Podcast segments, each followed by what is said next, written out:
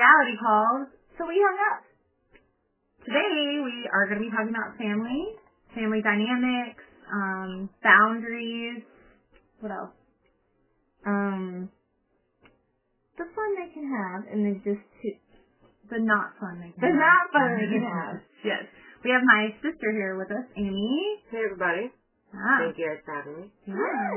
Love it. I think it's the perfect person to bring on for this episode. I know. I mean, I've known her my whole life. Mm-hmm. Yeah. Wonderful. Yes. It was a good time. Yeah.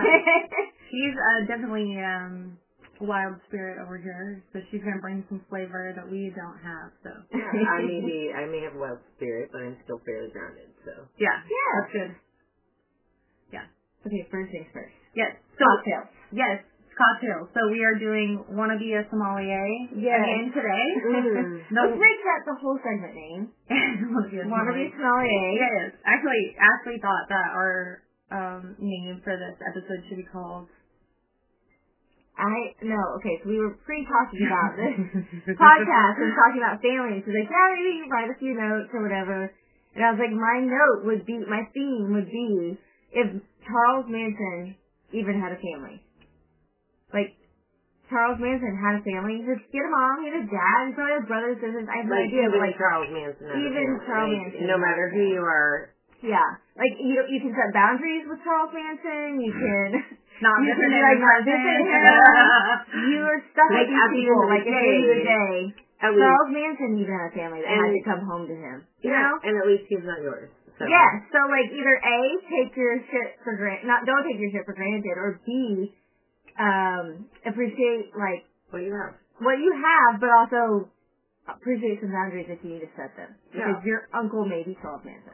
That's true. Well, I also agree with maybe appreciate what you can get, because some people in your family may not be capable of delivering what you need at times. Exactly. So you should just be capable of the relationship you have with them. Yeah.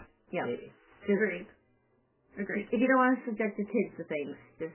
then don't. Amen. Yeah. Alright, on to Wanna Be a Sommelier. Alright, I will tell you right now, we are actually in Napa, California. We are recording this in Napa. Yes.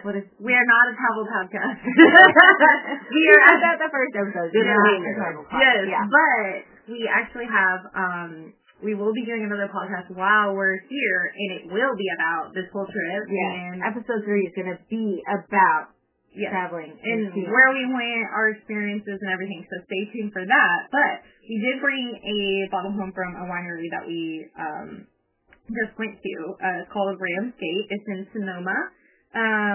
It's the Gap Crown Vineyard. It's a Pinot Noir from 2018. So we are going to go ahead and try to be sommeliers again today, and we're going to see who gets the closest based on their palate and what they think everything tastes like. Yeah. Let's do it. I'm out automatically. It's like I got an old cork screw this time, and at our house last time I was like, I was so efficient, so let's see if I could really be a sommelier, because they do this real good. Why don't you tell people what a sommelier is? Because that's where someone goes and tests to know the origin. You're literally a wine pro. You are a wine expert. You basically are there at restaurants or wineries to then help people pretty much figure out their palate, what they like based on price and what they're used to, what they want. My sister's watching this or listening to this right now, and she's like, "What the fuck is a sommelier?" Okay. Well, whatever. I'm just saying. If you guys haven't watched Netflix of sommelier, it's really interesting. The test is super hard. They have to. They continuously test themselves, and they spit out the wine. They don't drink it like we do, but they're never getting drunk. They're on star at their job. But they have to know this is a Burgundy from France, and this is the year, and they it is intense, the amount of pressure and testing. When I say a wine pro or a wine expert, it literally means that's their job. This is that's insane. Their job to know.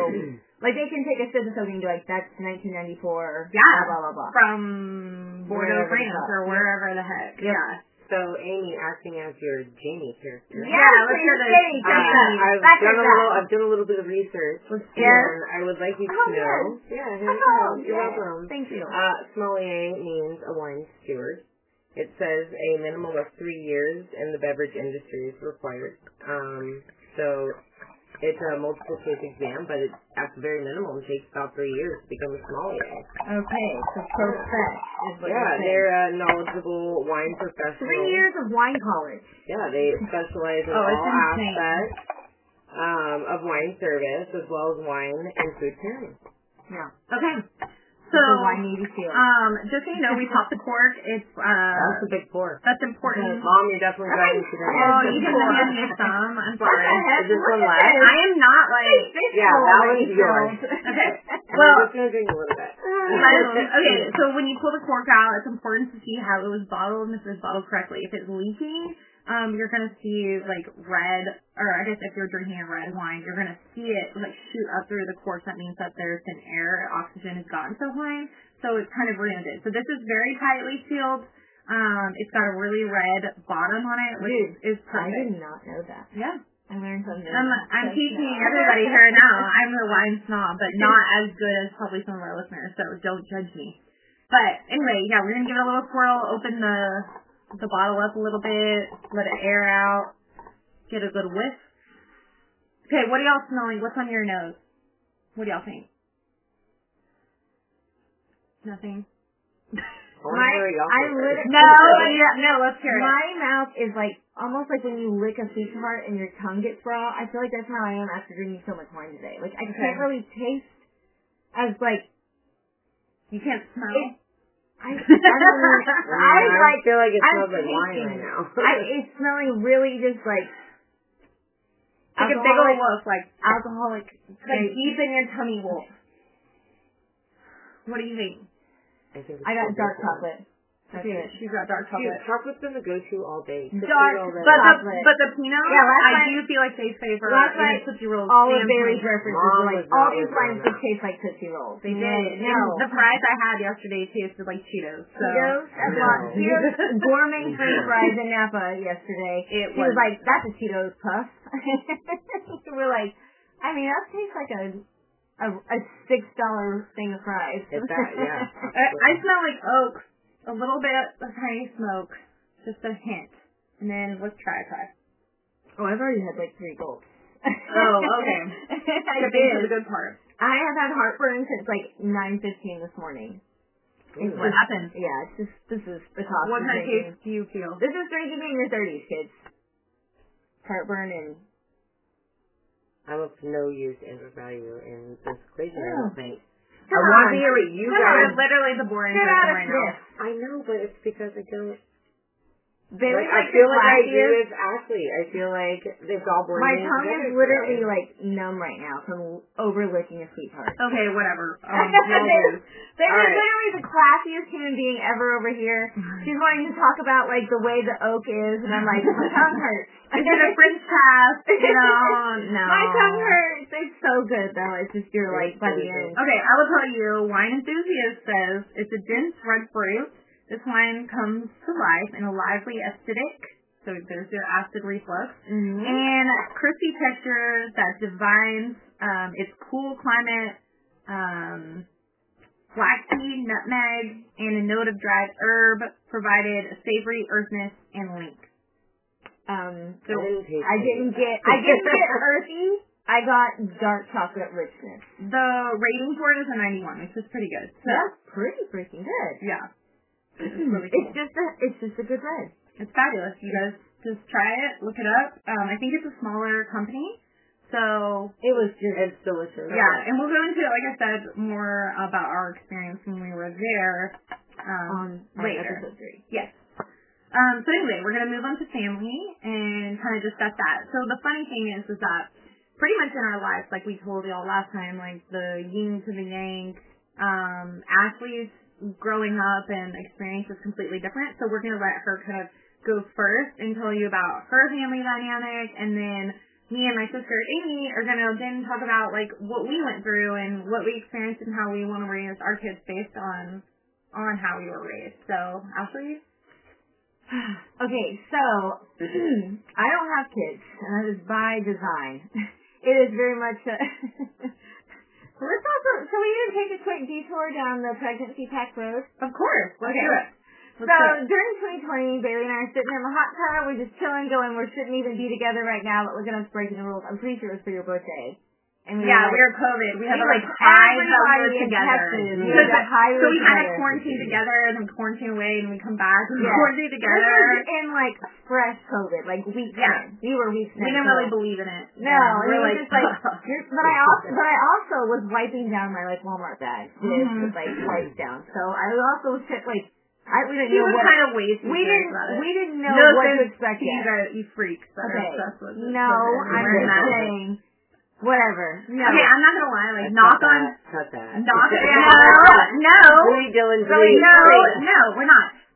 Knock on, like, wood or glass, save your ass or whatever, but, like, out of the whole, it's 2022 now, me and my family have not even been sick. Not at all. So I'm like, I know sometimes people are like, but my dad also did get inoculated. Yeah, we got vaccinated, but that was in 2021. We didn't get sick throughout the whole time. Yeah, no, I agree. My stepdad was in the hospital for COVID, like full-fledged ventilated the whole bit. You're like, well, I thought it was a little too close for home. I do. Like, this is not real. No, I'm definitely saying it's still green. It's still going. Well, you only have 28%. Okay, I'll watch that. Sorry, Amy literally was charged yesterday. How is that my fault? Hold on. No, and it's fine. Okay, anyway, regardless. It's not that I don't believe in COVID. That's not the point. What I'm saying is I haven't gotten it. Right. Or anybody in my family hasn't gotten it. So, it doesn't matter. That's the point. I know. The podcast goes like... While we're down that rabbit hole... I thought we were... We are going to segue back. This is something you, like, finish real fast.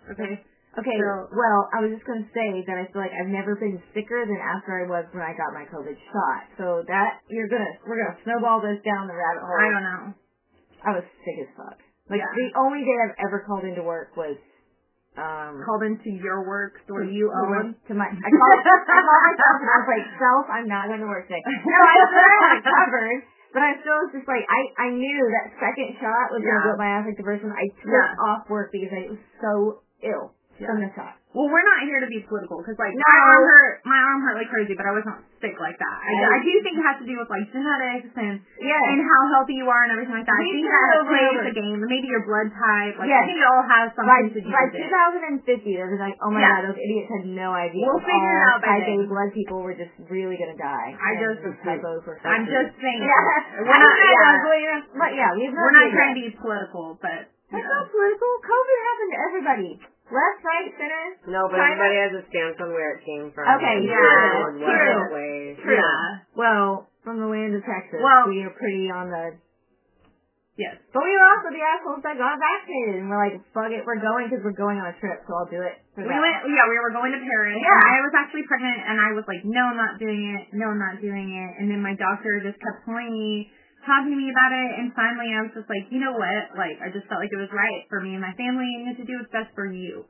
So I decided to get it, and a big influence of that was because on my baby man I wanted to go to Paris, so I was like, well... A big influence of that was a quick little 7-dayer in Paris, and we were like, we'll do anything it takes to get to Paris. Yeah, like, it's fine. I'll wear a mask on the plane for 9.5 hours. I'll do all the things. And honestly, we felt safer out there than we did... here, because everyone in Paris had to be tested every 3 days. And you couldn't get into the cafes or anything like that. And you had like a QR code on your phone, you sat down and had coffee, and you knew everyone there had also been tested within the last 3 days, and they were COVID negative. Yes. And you're like, well, that's not so bad. Yeah. Let's go back to work. Yes. So you go back to America, and you're like, oh, shit. Fuck. So to circle back to the pregnancy pack. Oh, God. So, actually, how I remember it is that we went to, the boys were gone somewhere, and we went to the, what was it? Not the community center. She lives in, like, this retirement community. I'm, like, 30 years old. I live in a retirement community. It's the best. I highly recommend living with old people and deer. Like, it's the best. She's, like, the crazy girl who was like, oh, my God, that girl. Pink hair. Yeah. I'm like, am I my business? On their golf cart. They have like a little grocery store. Yeah, they think you're cute. They're like, oh, look how cute she is. Yeah, no, they think they're like swingers. No, no, I bet they think you're cute. They look at her and they're like, he should cut his hair. That's exactly. They think we're cute from California. But then when they talk to Trey, they're like, yes. Oh my God. Every old baby right now is obsessed with Trey and his man bun. And what about Mimi? Her Mimi. My grandma is here on our trip right now with us, and she's next door. Does she love Trey? Does she love by him like he can woo people? No. Trey doesn't woo anybody he doesn't want to woo. So he has family. Yeah, let's circle back there. My husband does not woo anybody he doesn't want to woo, and so he's like, I don't like y'all that much, so he doesn't try to woo, and we'll get to why he doesn't in a minute. So, okay, so I remember it's not the community center. What's the place? The dinner place that we went to. Like, oh, what's the country club. That's what it is. Okay, sorry. Oh my God, I forgot the club. Oh, that's right. It's the opposite. That's like you didn't remember the country club. I know, but you were like, what's the community center? We had dinner. Community center is like poor. Your country club is rich. I know. It's like stupid. I literally that is the opposite of potential. I know. I'm just saying. We were like, what's the name? Yes. Okay, so we were out to dinner, and she was asking me, oh, I do remember. We were kind of drinking before we went, and the guys were gone, and she was asking me about having a baby and what that, felt like, what that was like for me, and I could see, like, a spark. And to me, I'm just letting y'all know, I know Ashley's, like, out on having a baby, and obviously our pact didn't end up happening, which we'll explain in a second, but, I was telling her it was one of the most amazing things that's ever happened in my life, and I think by me telling her those things versus her friends in Midland that had basically kind of been those negative moms, some of them, I guess, I don't know, had kind of been like, well, it's a pain in the butt to your mom, and this is it, and then this and that and that, and I'm like, I know it's the greatest gift I've ever received, and it is worth any amount of stress ever. And so I think when I talked to her after a little drinking here and there, she was like, man, and it was her idea, let me tell you, her idea to go, we should get, so later in the hot tub when we were drinking again, she was like, we should get pregnant together during COVID. And I was like, yeah, let's freaking do it. And me and my husband had talked about it, and he was all game, and I was kind of on the fence. So I was like, if I'm on board, he's on board, let's freaking do it. So later down the road, it's like, 2 weeks later, from the conversation, you were like, I'm going to start crying. And I was like, oh, wait. Oh, that conversation we had, we were really done when I was like, oh, okay, we're doing this. And she's like, yeah, I'm going to start crying now. I mean, there is no, like, in between with Bailey. I just told a story the other day where we were like, Bailey wanted to sell her house. And, like, the next time I talked to her, like, 2.5 days later, she's like, my house is listed, and we have 3 offers, and we're trying to figure out the roofing and the gutters. And I'm like, what the fuck did I miss? Like, it's zero to, like, I've made my mind up, I'm having a baby, and I'm buying a house. And you're like, oh, there it is. Yeah. It's no two ways about it. It's really wonderful, but also exhausting. It was. Yeah, well, my husband does. It definitely is. This bitch plans all our trips. I'm like, I love her personality and the way she's just like, this is where we're going to Paris, and I'll let you know how much you owe. And I'm like, wait. Let's do it. I've been on the receiving end of those trips. I understand. They're fantastic. Yeah. They say I missed my calling. I should have been a travel agent. You should have been a travel agent. This is not a travel podcast, but you will get a nice dose of all the travels that we've done, because for 30-year-old kids, whippersnappers, we've pretty much done fun. We have done live life. So much. Yes. We've lived lives because travel is a priority to both of us. So, so Ashley just did it. She was like, I'm not there right now. Oh, yeah. She had, honestly, to be honest, though, she had a lot of stress with her business, and, I mean, it just was not a good time. 2020 was a real shit show, as most people felt. Well, no, it ended up being 21, whenever we ended up really kind of deciding to work on that. Yeah. And then me and my husband, we were trying, it took us about 2 months. We were very fortunate. I know it's very hard for some people to be pregnant, and she tried to get pregnant, and we were very, very fortunate, and we got pregnant very quick. And then there it was, and Ashley was like, shit. Like, we were just talking about this. And she pretty much was like, Johnny on bitch, bye. Yeah. I was like, oh, okay. But, you know, right now is not a good time for babies. And you're like, oh, well, when it is. The story is not. There's never a good time. Do you agree? I mean, no, there's never. I mean, I feel like there's sometimes I do better than others. But, yeah. You're like, never safe enough. No. And it's so scary. scary. It's so scary. Even when you think you're ready, like right before you have a baby, like you're still scared. You know? Yes, 100%. Okay, well that's where I also have a huge issue with the town that I live in. We moved to a place where we don't know a soul, and my family is all hours away too. So that was a big thing going, I can't run two businesses and have a baby and be by myself in a town I don't know. Yeah, you can hire babysitters and whatnot, but like, what a blessing it would be to be closer to my mom and my grandma. Otherwise, I don't know that I could do the mom thing without the help. No, I understand that. But I had to do it. My husband was from the Army, and so it was something that I had to adapt. Otherwise, I was going to, what was I going to do? What do you do? What do I do? Yeah. You just have to. When you have to do it, you just do it.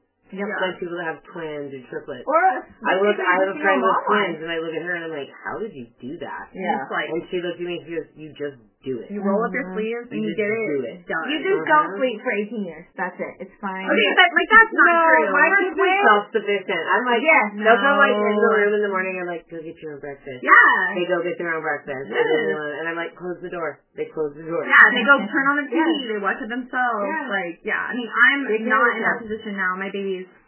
5 minutes. No, yeah, you gotta watch. That has been a whirlwind, and I feel like we need to have a podcast on like mental health, like here shortly. And like, I'm gonna get real as hell in that, and what that's done to my marriage, and how hard like postpartum was, and everything. So that's about a different time. But I mean, yeah, there's like definitely two sides to every dang story. Like pregnancy can be wonderful, and it can be beautiful, and it can be hard as hell. Yeah. It can be hard as hell to be a mom. I hate the act of being pregnant. If I could just have a baby, I would have a baby. But I absolutely loathe being pregnant. Right.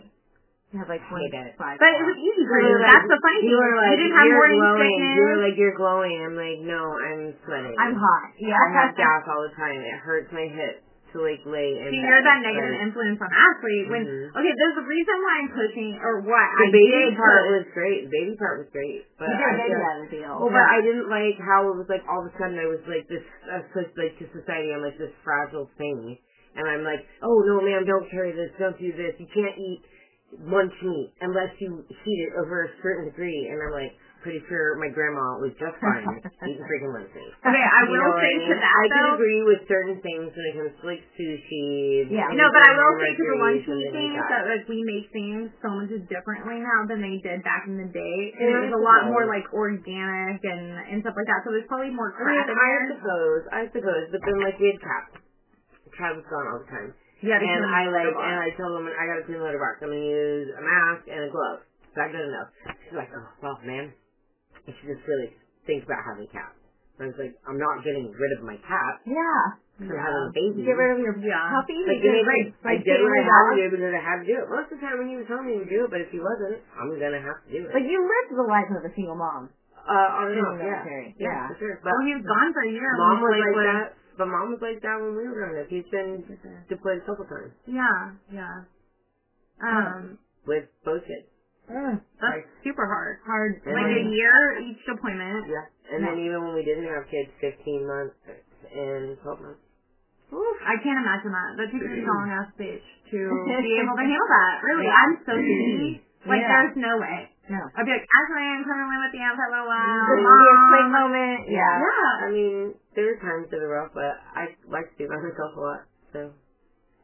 Kind of that homebody. Mm-hmm. Yeah. I would have moved in with Amy and we would have worn muumuus like Golden Girls all day every day. It would have been the best because I would have been like, I have to be with people. I had a really good support system of like, because we were so young, there were a bunch of other young couples, there were a bunch of young wives, and we supported each other, and some of us fought and some of us loved, and then some of us hate each other now, but you know, I feel like it is just to be young and part of that life. But learn from your mistakes. We're people from all these different walks of life, and so you have people from Texas and New York and California and, Iowa. We just came from all these different places. We were raised all these different ways, and our personalities are just, just have to find where they fit. And then you all are safe in Colorado where no one owns a jacket. And then we're all, like, looking for friends. Yeah. So it's kind of like a speed dating thing. Yeah. And I used to tell my husband that, like, Army wives can't be, just can't be friends, like, you just can't put two pandas together for them to mate. Yeah, you like each other. Like, these pandas are going to get together, and that one panda's going to be like, I'm not going to fuck him.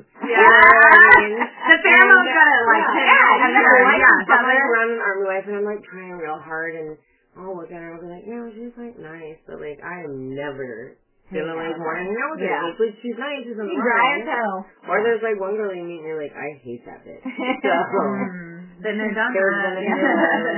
And if you live, Jill's off the team. We're not playing with her anymore. So the reason why I back to that. Sorry, because we keep going back. Oh my God. Go down a rabbit hole. Yeah, no, we just need to jump right into the family. Well, Ashley, go. Well, no, real quick, though, the reason why I was so excited for Ashley to start a family is because she's so, like, nurturing and loving, and she puts people before her. Like, she, to me, like, God made her to procreate and to love those babies and to do those things. So I was like, I want that for her. I want to, like, I had such a good experience with the love that I have for my children, and most of the time I don't know anybody who's like, I regret having my child. So I mean, I'm just saying, like, for me, I was like, I want, as my best friend, I want her to experience that kind of life and what that meant. And you know, it's not, I love that.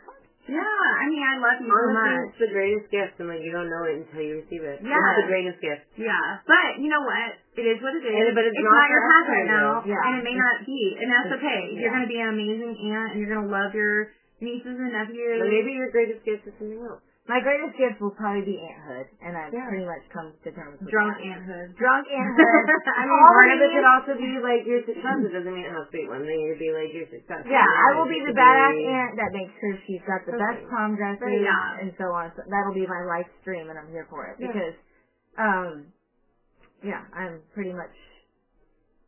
I don't see anything changing enough to be, like, my life has calmed down enough to breathe, let alone have a kid. And as of right now, I'm the only one who works in the household, so it's kind of one of those things where you're like, you have to keep going. What do you do otherwise? You don't. You don't. Chug away. You chug away, and you're a badass aunt. Literally, when you have time, my niece called right before the trip, and she was like, when can we come swim at summertime? And I was like, I have this trip to Napa, and when I get back, I have to go back to Midland, and when I get back, I have that concert on that Friday, and I was like, oh, I'll see you in 3 weeks? And she was like, oh, you know, it's a bummer. And I'm like, I do this. That's a shit mom. If I'm being a shit aunt, you know what I'm saying? Yeah. But if she doesn't look at it that way, I'm like, as soon as she gets over, she'll just it's full time with Ashley. But that's a shit schedule. Yeah. To throw a kid into. Well, and you might feel that way based on the way you were raised. Oh yeah, we're getting back to that. Huh? Mm-hmm. Okay. Yeah. Well, I was raised. My mom was 15 when she had my older sister, who she and I are Irish twins, so we're less than a year apart. 15, and then she was 16 when she had me, 18 when she had my younger sister. So we were just products of really great mom was great, dad was great. They were 15, 16, and 18. So we were products of great grandparents and aunts, and everyone was just like, everybody grab a baby and let's spoil them all to death. And they loved us, and we were spoiled rotten that way. But they were just kids, so it was a whole thing with. My memories as young kids has just been with my Aunt Joe, my grandparents, and so on. And so then we just jump ahead to, just like being poorer in a rich upbringing. Mm-hmm. And so that jumps ahead to just like, you get this work ethic and you get out and you just go, I won't look back, and as soon as I get out of there. Then your mom and dad, what happened to them? Okay, so mom is still my best friend. She's still in the picture. She's still somebody I really enjoy.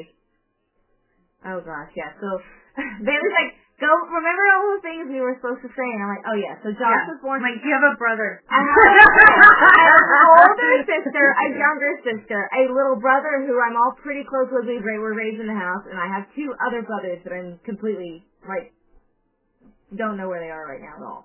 So, we were, like feral cats, and they just breed a lot, and we just got a bunch of And I have a ton of stepbrothers and sisters over the years, because my mom remarried, my dad remarried, and so on. My dad passed away a few years ago, 40-something. He had a surgery and had a blood clot, and he treated his body like a dumpster fire. So, I mean, he played stupid games, he won stupid prizes, and he stood up, and blood clot was released from his surgery and died before he hit the floor. Mm. So, we weren't really raised by him. We weren't super close. My granddad is the one who walked me down the aisle. So, I won't say there's no love lost. You still your dad, but you're just like, I don't know this person, and I, you know, I hate that he passed, and I now hate that I don't have that opportunity to be to ever catch up one day, but it's just, you know. Yeah. So how did that influence your relationship with your grandmother and your mom at that point? Well, Mom and I have always been close, and, I mean, on and off close, and so she was, you know, this is torn up, I feel like, it's when Dad passed, but it just still reiterates, though, that, like, my mom and my grandparents, my me and Papa are the ones who raised us. He was the sperm donor, you know? So you don't really... It's not... The baby's looking at you like, I'm the worst. About, you have to just go, like, do you feel upset or not?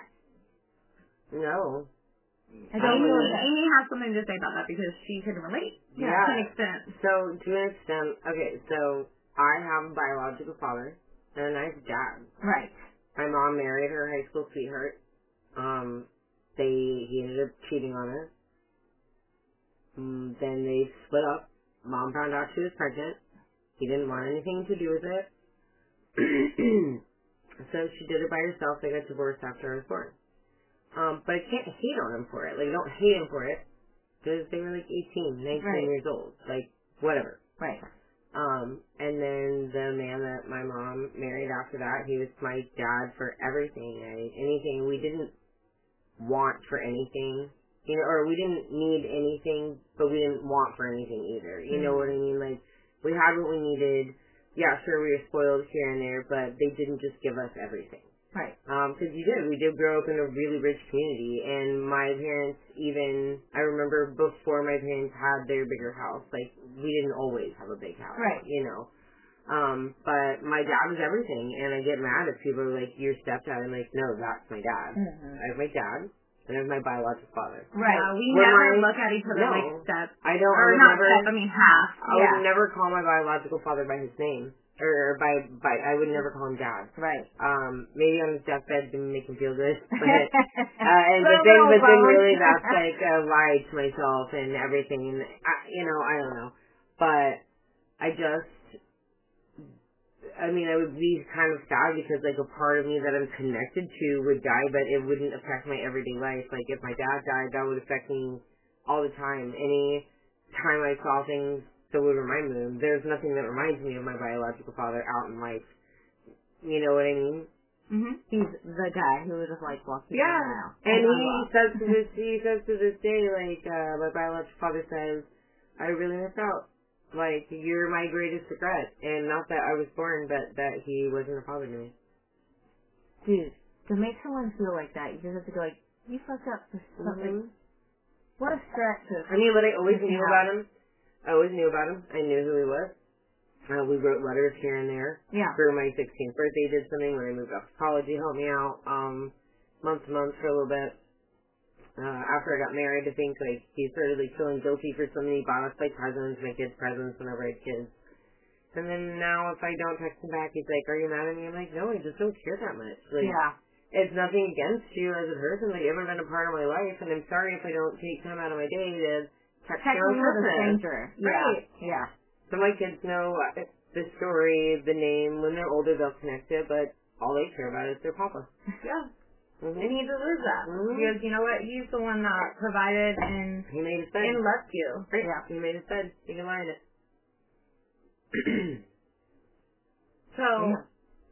it. You mentioned something about, I think you mentioned something about your family and your mom and how that was going.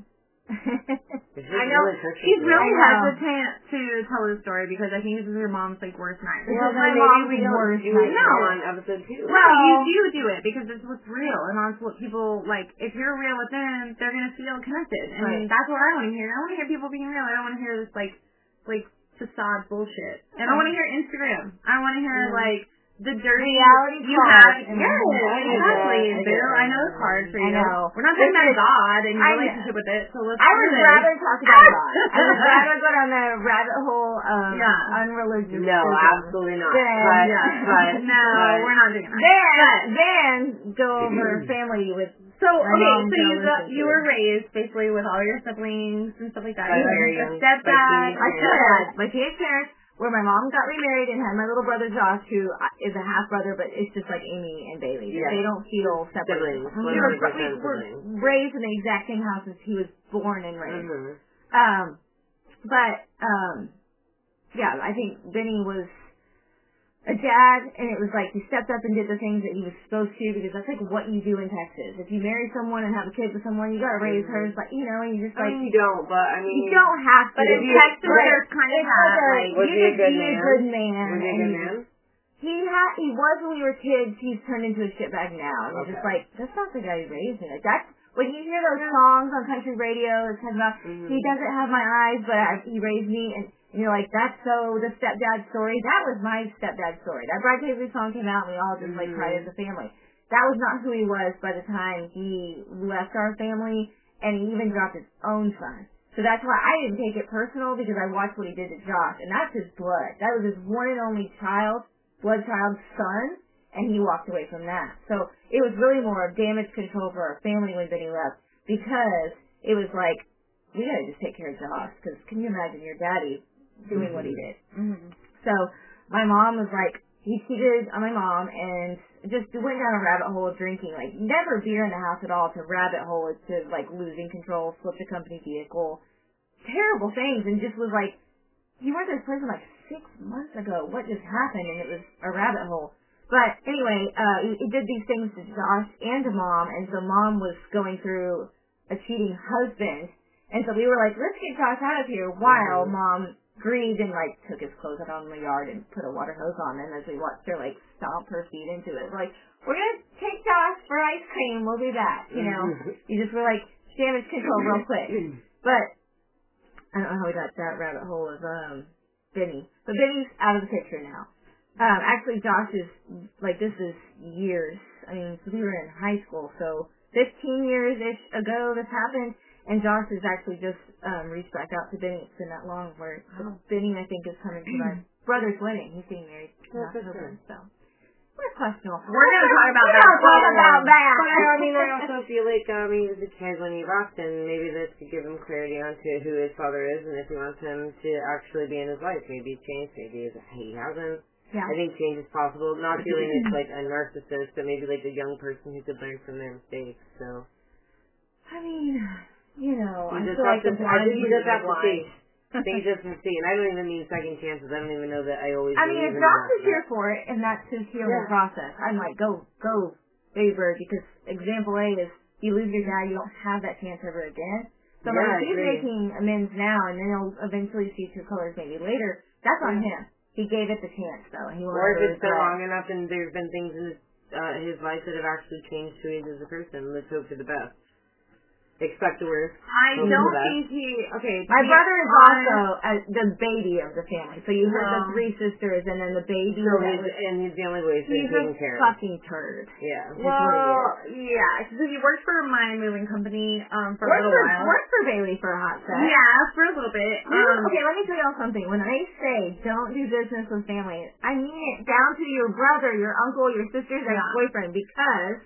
Well, we wanted to, like, help him out and everything like that. And he, like, showed up. He did the thing. So I'm like, I'm not giving him shit on that. And honestly, like, him breaking away and not working for us anymore, like, it is what it is. It's not like that. He just is young, immature, and needed to grow a little bit. Yes. And, you know, it just wasn't the right fit. Obviously, like, mover is not right for everybody. No, it's a hard job. You know, it's a job for somebody that could be really well.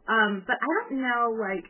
If his upbringing has maybe brought him to where he's at with his fiance now, like, what I'm hearing is, you know, crazy things from Ashley, so... Benny showed us, like, how to rob, like, job sites. Yeah. So we could steal, like, moving materials to build stuff for our house. It's awful. It's awful, and you know that now to be like, wow, if someone robbed from my job site where I was building a home, I would take that fucking thief. Murder. That was my stepdad. And we went with them as a family to go steal shit. So Josh only comes by it, honestly. And so he's just a little shithead. He's not got the work ethic, like Lindy and I do. Stephanie, I'm sorry, sis, if you listen to this, but she don't have it either. And so you're just either a sheep or you're a wolf. Lindy and I came out as wolves. Stephanie and Josh came out as sheep. You go through hard times, you either get through it, or you just whine and join the pack. So, God, I'd be mortified if my family listened to this episode, though, but you're like, well, they're going to. I mean, this is real. This is what it's about. So, okay, back to my mom. So, my mom and I were really, we've always been close, but she is also a young mom. She was a teenage pregnancy, whatever, so she's really a lot like my sister. She's my best friend. We talk about it, we just catch up. She's my best friend. But was she the person I'd probably go to ask, like, motherly, like, advice to? No. My grandma comes in there. I talk to my mom. I vent to my mom. Let me be clear. But my grandma is, like, the queen bee of the family, where Donnie is the queen bee of y'all. Like, my grandma runs the show, and we are all just whatever. So, my mom and I had gotten into a pretty deep back in the day. This comes with, like, doing business with family and doing business with your sister friends. You know what I'm saying? So, you know, don't do business with family, because the second someone sees, oh, she's doing okay, it's pretty easy, let me do her job, but that person's your sister or your mom, shit goes south. So what exactly happens? I, to this day, it's denied on both sides, but she made a shirt that was exactly like the shirt that I carried in my store. I make nothing, so this was nothing that I could replicate or make up in my head. I wholesale shirts, screened up, or had them made and put in my store. The one that was replicated, that was shown to me, was by a girl who was going by to look at, like, dropping off candles, because she made candles, was wearing one of the shirts from the store. So it was the color, the font was on her tits, okay, across her shirt, and walked in the store and saw a replica made. That was just like, this is what Ashley's doing, and it's selling well. So I took it that way, and I was just like, can you not? You know, like, it just felt, and that was after a long line of my sister and I's own arguments, where we also used to run a store together, where she did furniture painting and home decor, and I did clothing. And it came down to, she was going through a rough patch, she was getting a divorce, she was just in a bad place, so she was like, I'm gonna have this store, and I'm taking you out, and I'm gonna carry clothes. I was like, wait, the fuck? Oh, you're my sister, and you just fucked me. That's how it was for a minute. Mom, I felt like, took her side and then copied the clothes that I did, that where I was kicked out of. And put them in her store. And put them in her store. And my friend who showed me that is, like, blacklisted from our family. Like, I mean, the hatred that comes out of my family's ears for this person is just like, fuck her. And I'm like, that who is it? My smelly jelly chick? Okay. So, shout out my smelly jelly boo boo. But she, I took it as she had my back, and she was like, yo, this shirt's on me, and this is your mom's version. Like, side by side. And how do you be like, no, I didn't.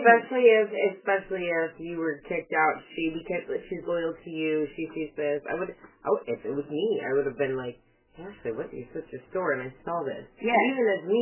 Yes. And I didn't work for you. Yeah. I feel like. Yes.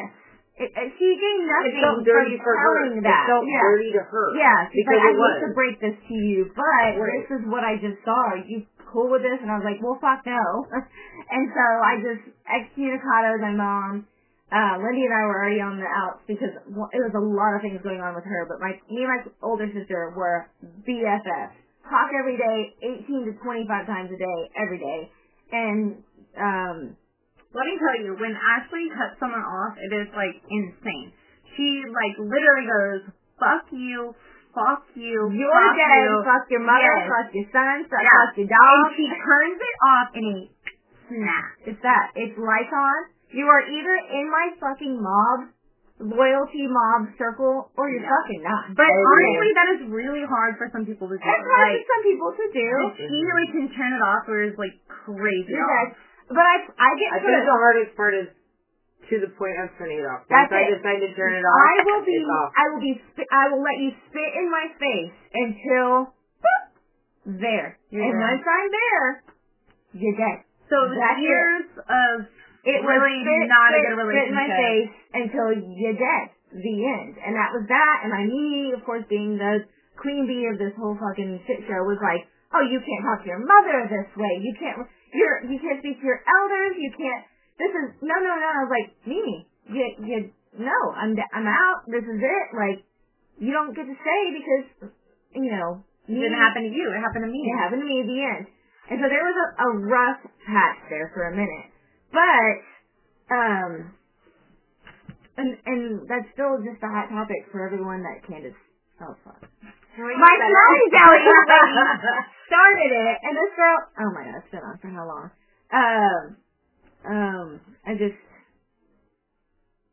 It was just bad. You eventually just have to go, I'll put up with some shit for my grandma. I'm gonna show up because of Mimi. And your boundaries finally come down. So has there been a nice healthy, we're like, let's keep business and family separate and we'll be happier in the future? No. But we've kind of just been like, hey, I'm going to go this way, and you go this way, and Lindy and I have finally just been like, hey, you're a hustler, I'm a hustler, we're in two separate parts of Texas, you do you and I'll do me. And we carry a lot of the same brands, and we just like, we've now given in so much that we're like, hey, who's the use for that? I'm going to order. Have you ever received an apology? No, because they didn't think they were wrong. They don't think they were wrong. It's a mutual, like, let's just let it go. So they were like, well, you don't own it. I mean, I saw it, and did they admit that they saw it in your store and you took it, or are they like... Nope. So, that's why it's just like, is this the hill I'm going to die on?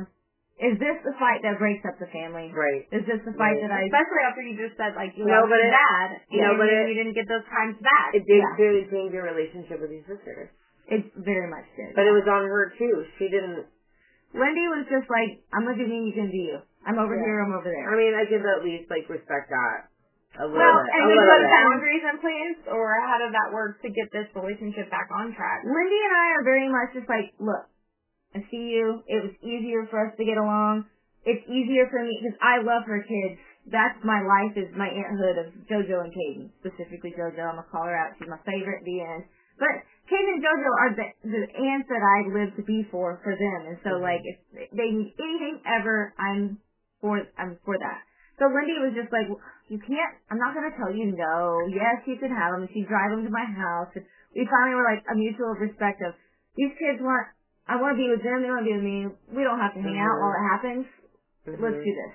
And then it slowly became like, hey, did that girl, that vendor fuck you too? And you're like, yes. And so we just started talking about stuff, and it finally was just like, all right, fine. The end, it's fine. And I feel like I had a reason to have protection over that store because what the deal was is we opened the store together, but I paid all the bills and then she worked the store. And so when she was like, I'm going to take over the bills and fuck you and I'm going to work the store and take over the bills and it's going to be my store now, I felt like my business name was on the storefront. Like that was it. So I was like, but it's mine. Like if you were to walk away, I could still hire someone and do this. And she was like, no, this is what we're doing. And so yeah, but she didn't have the capital and all that to go open her own shit, so she just commandeered yours. Yes, pretty much. Yeah. And so that's why you're like, I got fucked, and no one sees the problem here, but you're just like, oh, love them kids, so you just shut the fuck up. Well, the boundaries are... Maybe that was your path. Maybe it was the only way she was going to be successful was to ride on the coattails. And not that makes you feel better at the end of the day. It does not, but you're doing... She's fantastic. A hustler now, and she now is like, this is my call. My calling is the home decor and the painting. So if it was up to me, I'd drop all this. This pays my bills so I can live, she's now divorced from her husband, so I can live as a single mom and also, she's remarried now, but also get to go do my painting job. This just helps me do that. And I'm like, well, fine, you know. I mean, that's good for her, but also at the same time, if you're the one who put the money into the building, like. Yes. Like how... I created email followings, and I got to, like we named this thing. Right. That's where I was like, no, but it's mine. It's my fucking name. So to this day, I still have a business in that name open in Midland, Texas. So it was like, no, it's mine. She was like, no, I think his name is fine. But I'm going to do all of it and take over the Facebook page. And, yeah. That's rough. Okay. So, anyway, you just get to the point where you're like, it's... There's a line in a Casey Musgraves song where she says, family is family, in divorce and in prison, and whatever the rest of the line is. But I'm just like, again, it comes back to, like, you can't pick them. I wouldn't choose these assholes, but they're my assholes. And mom's my asshole, my sister friend, is my mom. Mm-hmm. Lindy is actually like someone I respect in business, so I talk to her sometimes. And then my Mimi is my mom. Mm-hmm. And there's just so much respect there. But a real thing is we've just now, Lindy and I, who are like the hustlers, and there's the other two. But Lindy and I have talked to Mimi enough now where she didn't know, I think, what went on as we were kids. She'd be like, why didn't you just ask me? Like, you could have asked me for, you know, lunch money or prom dress money or whatever it was. You could have just asked me. We're like, we didn't think to go over your head. And we'd already asked Mom, and the answer was no. Mm-hmm. So looking back now, Mimi would have given us anything. I think she didn't realize how bad I think it was. Like, within reason, too. Because I don't see her also being the type to... No. Was I asking for a new car? No. But I was just like, I get... Every girl deserves a dress. So we're at prom. Yeah. 100%. Well, and that was one of the things. I was on my own. Like, prom came around, homecoming or graduation, all of those things. So I was just like, well, I'm not going to graduation. I'm not going to prom. And I went, and I want to, like, shout out to Beth Kelly's mom. I cannot think of her first name. But she bought my prom ticket. She's like, you're not going. Aww. And that made me, like, that's the only way I'm going. And I bought a Burlington $99 dress, and I went. And I was like, that's not where I'm going. My mom didn't do that. Another lady who, like, it takes a village. Mm-hmm. So that lady paid for my prom. Aww. Me and Connor to go. I didn't know that. Mm-hmm. So, in such a big way, Bailey's mom, because Amy's like, an interesting podcast to jump on with y'all. Like, you've been a part of our family, and I know you were always around. Like, that's such a huge respect I have for your mom, who's literally another room. So, is she still here? Yeah, she's here. She's like laying there. Well, she's just such a wonderful human because I don't think she knows how much, like, she literally fed us. And, like us, but, like, me. If I went home, I don't know if I would have eaten all the time. I don't know if she would. She's so more than mom. She's more than anything for me because I think Bailey's like, she's my mom, whatever. I'm like, I'm literally tearing up right now because I have mad respect for her. I'm so thankful for her. She's so wonderful. I didn't realize that all moms aren't good moms. All moms aren't good moms until I got married and then I met my mother-in-law. Yeah, and you're like. And I pushed my husband. He told me he didn't have a relationship with her. I'm like, but why? Moms are nice. They're sweet, you know. Love your mom. Moms are the best because my mom was the best. Yes. So I pushed for him to have this relationship, and then I realized in time that she was toxic, and took about 10 years, and I had to cut her out of my life, and it was the best thing I ever did. Just because people are family doesn't mean you gotta spend time with them. Back to that theme of even Charles Manson had a mother-in-law. Yeah. And she was a fucking nightmare, I bet. Yeah. Like, everyone maybe she was nice, and she was like, that dude's a fucking nightmare. That's it. She was normal, and she was like, listen, hun, he's gonna blow some shit up. I have no idea what Charles Manson did if he was ever married, but I'm just... referencing it. I think he had a girlfriend, right? He had a whole family. He's the same person, like, multiple times with that same guy. Dude, no. Ted Bundy. Oh, yeah. Like, I was like, oh, Ted Bundy. He killed so many people. Not the real Ted Bundy, fuck you and hell. Yeah, no. Zac Efron, hey. Yeah, Zac Efron any day other than in, like, High School Musical. Yeah. No, a little young for me. I still haven't spoken to that. Yeah, but you were, like, young then. When I was in if you know what I mean. The bottom. Have you seen him where he's a little brawny with a beard and he's a little thicker? I like that. When he's traveling. Hey, shout out to Zac Efron if you ever want to come on our Napa podcast or whatever other. By the way, this is not a travel podcast. But if you ever want to come on one of our travels with us that's not on the podcast, again, you really bring some extras to it. I know. All our others. Yeah. Your team get in touch with my team. We're really good. We're really good. Team. Yeah. We like our fun. Yeah. Eat good food. Smile. Yeah. Okay, regardless. And we're married, so we won't want to touch you. It'll just be for fun. I just want to stare at you. I just want to look. Yeah. Take off your shirt. Maybe two-step. I don't know.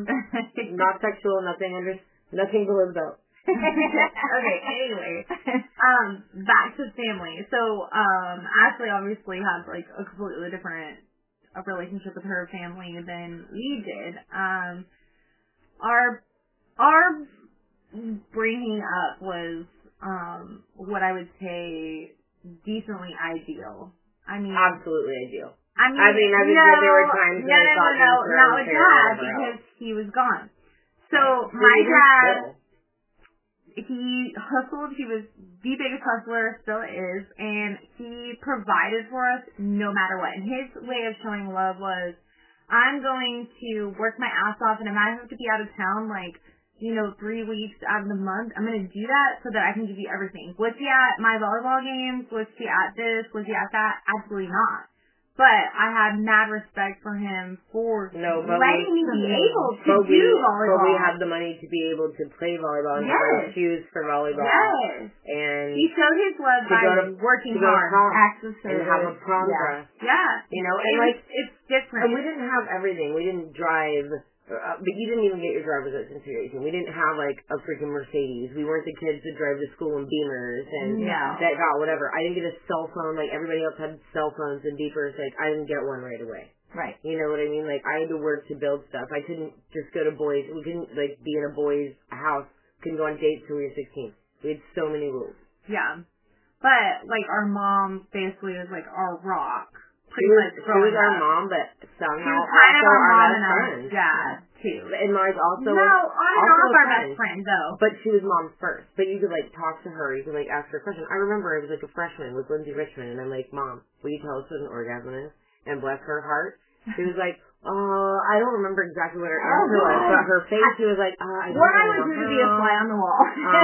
But she explained it the best way she knew how, and then I was like, all right, I have one more. And she was like, what? And I was like, what is jacking off? And her face was, like, bright red, and she was like, okay. Like, you know, and she told us. And then we were like, find out regardless in high school. So, like, so instead of coming from a dirty place, and we were, like, comfortable enough to ask. I could tell my mom when I wanted to be put on birth control. She put me on birth control. Right. You know, we had talks about our bodies and what was going to happen, because her mom never had those talks with her. Right. So she was like, you know what, when I have kids, I'm not going to raise my kids this way. I want my kids to be able to talk to me. And we could. Right. And her thing was, is if you tell the truth, you still get in trouble. It's less trouble.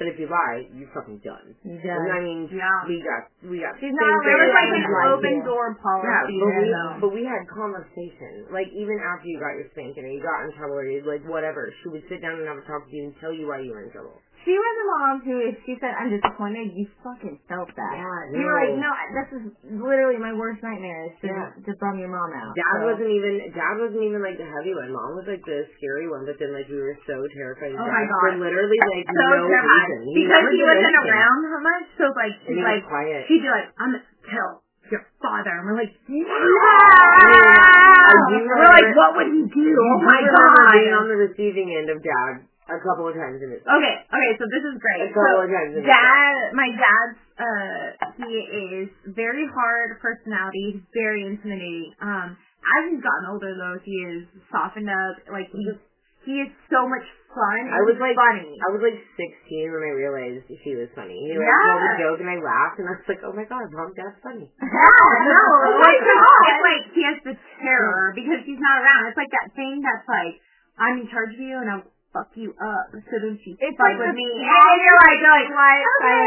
Yeah, when I was, like, 14, I lived with my mom, and I was like, Mom, why did you name Dad? He's, like, not funny or anything. He's not cool, Mom. He's not cool at all. Your mom's like, she's like, oh, Amy, Dad's great. And I was like, I'm not saying that he's not, but, like, why? Well, Mom is, like, silly and fun, and, like, okay, like, when Shania Twain's song comes on, she's, like, doing the clap, clap, clap, and we all, like, doing the girls, and we're like, she was, like, at school, dressed up like a witch with green paint on her body and stuff. Like, she was the best. So we're like, why are you with this loser? Yeah. And she was, like, so fun, but she would, like, zip your shit up quick or tell somebody to fuck off at the same time. Yeah. You know what I mean? But, like, she's ultimately the sweetest thing ever. But never met a stranger knows every waiter's name in the history of any place she's ever eaten. Like, just salt of the earth. Yes. So, I mean, we've all had our, like, things, though. As we're growing up, like, I kind of, through maybe middle school, a little bit through high school, like, I had a hard time opening up to her. Like, I wanted to kind of distance myself, and I was always super close with mom. Yeah, but you were not a homebody. You, like, wanted to be out with your friends, so you were never home. Once I was, like, 16. Before that, I was very much home a lot. Yeah, but, like, I needed to distance myself. I needed to, like, figure myself out a little bit. Mm-hmm. And, Mom was, like, understanding about that and everything like that. And I didn't realize, like, at the time, obviously you never realized how, like, what you have, how amazing that relationship is, and I just wanted to get away from it. Mm-hmm. Well, like how hard it is for mom to, like, a mother to see your child pull away from them, but know that they need it and allow them that space and how to let them know that you're still here when they need you. Like, that's a very hard thing. Really, she was really able to navigate it very well. Yeah. And I feel like she's passed that on to us, and those are positive things into the next generation. With my kids all the time, I'm like, what's the most important thing? They're like family, Mama. And feel love. Yeah. It's a feel love. But in our families, we are the most important thing. Like, I think of us as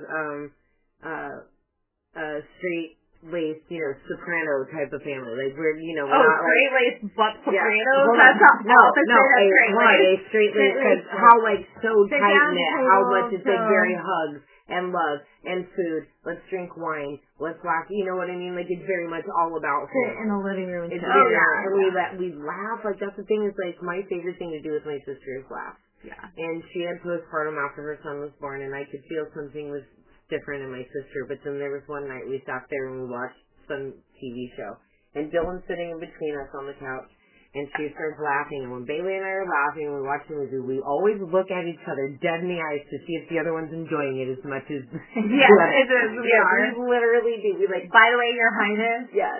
I don't know. Every time we watch Step Brothers, I can't help it. All the good things, okay? You just lose your shit. Yeah, and then I saw there my glimpse that my sister was still there, and I knew she was going to be okay. And she is. But, you know.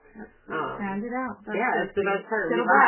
We laugh. We talk. Yeah. Like, we talk about anything, and we call each other on our shit without being mean about it. You know, I went through a hard time with postpartum anxiety, actually.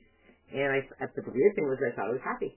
And then it's like 3 o'clock in the morning, and I, like, sneak around, and I, like, hear my family talking about me.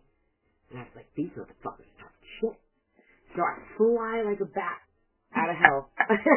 Right down those stairs and start yelling at everybody, and then it was kind of like an impromptu intervention, and I had to listen to how I was not in fact happy, and that these are the things that as they point them out, I'm realizing I'm like, they're right, because when my husband would tell me these things, or my sister would, or my mom would, like, impact me, I was not going to get serious, but as soon as I heard it from everybody, I was like, maybe they're right. Yeah. And I feel like it was an uncomfortable conversation. Nobody wants to have that. Right. But sometimes those are the things that you need to do to grow and be a better family, the dynamics that are uncomfortable that still can bring us together. We are, like, vocally and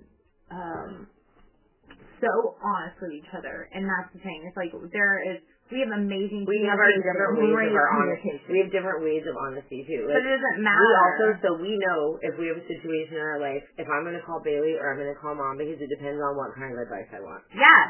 We definitely do that. Mm-hmm. It's hilarious. Or Mom. Because it's both honest advice, but it's like the more loving, caring advice. Then she's going to call Mom. And Amy. Or and if you want someone to be like, I'm real. Being that bitch with you, then that's me. Call Bailey. Yeah. But she's like, if I want to be pet, then I'm going to call Mom. Yeah. But then Mom, to a certain extent, will still tell you, get your shit together. You know what I mean? She'll give you 1 or 2 phone calls if you still don't have it figured out. She's like, all right, look, I don't have time for this anymore. I'm in Vegas. I'm at the crab table, bitch. I don't have time for this. I'm rolling hot. Call your sister so she can tell you.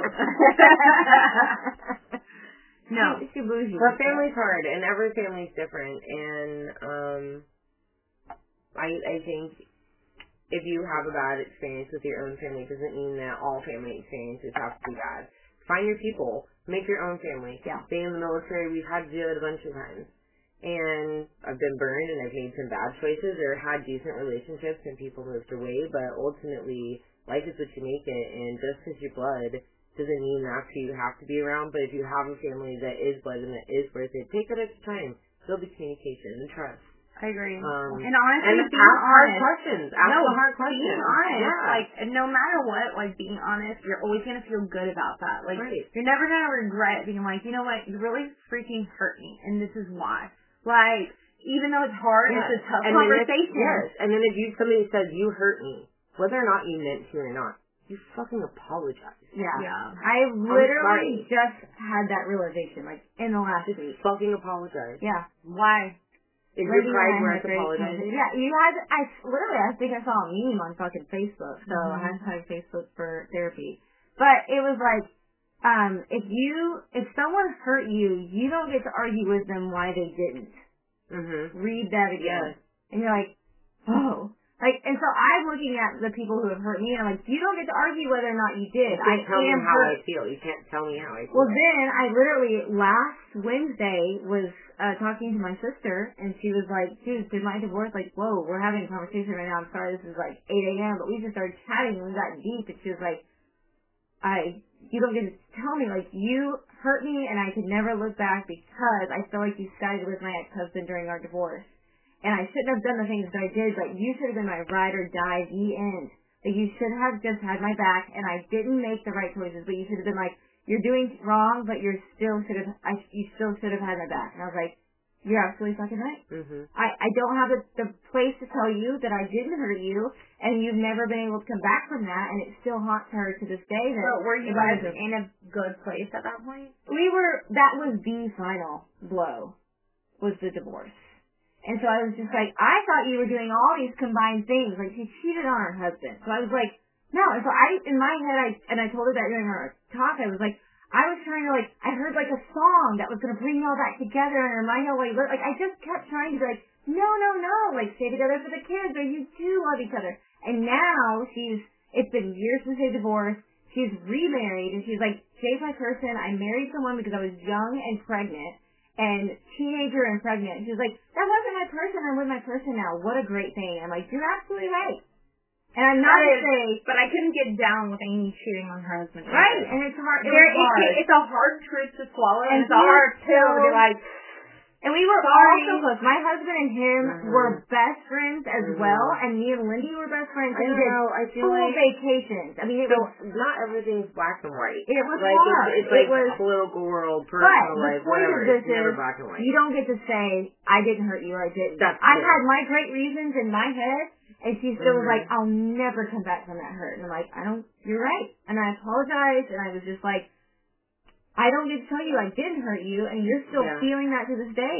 And it was just such a great conversation to be like a random, like, drive to work. It was a trip for you guys. Yeah. Like a call to Jesus, if you will. Yes. Yeah. Yeah, it was a come to Jesus for the between us. So. I think the moral of the story and what we should take away from this is if you have a great role model, use it. Yes. And be that. And be a great role model for the next generation. And be someone that they could lean on. Especially in this world. It's psycho. It's crazy. Like, you need someone you can trust and love. And you know what? If you don't have a great relationship, guess what? They could be gone tomorrow. Right. Maybe that you decide, I don't want anything to do with them, and right now that's my path, but maybe look within yourself and realize, if they were gone tomorrow, would I be upset that I didn't say something or do something to improve that relationship? And if the answer is no, then your space is fine. Yeah. Because not everybody has salvation. Not everybody deserves it. Some people... If you have a doubt, look deep within yourself. Not let that haunt you. Right. I could agree. I just don't think for people that have very toxic parents and or siblings that have been through, like, traumas or something... If you put yourself away from those people. If you set boundaries, but if you haven't. Yeah. Right. Or, I mean, because Ashley's father passed, and, you know, she was like, I'm never getting that time back. Right. I'm never getting that back. You're never going to get it back. Hug your fucking family. Hug your kids. Like, hug your people, but be picky who's in that circle. But when they're in that circle, love them hard. Yes. Love them hard. Love hard. Yeah. And I think that's hard and talk it out. I think that's wrapping it up for us. All right. My God. Thank you guys for having me. Yes. You're so welcome. We're going to try to do these, like... Yeah. I'd love to come on again and teach you something. Yes. And so next one we're going to do, and while we're still in Napa, I'm going to finish up with a Napa. Yeah, y'all do that one. That's all you do. Okay. Oh. What? Go on. Yeah, recording. Oh, well, we can edit that one. Oh, no, recording that in here. Yes. Anyway. Great. I love all of you. I love you. Yeah.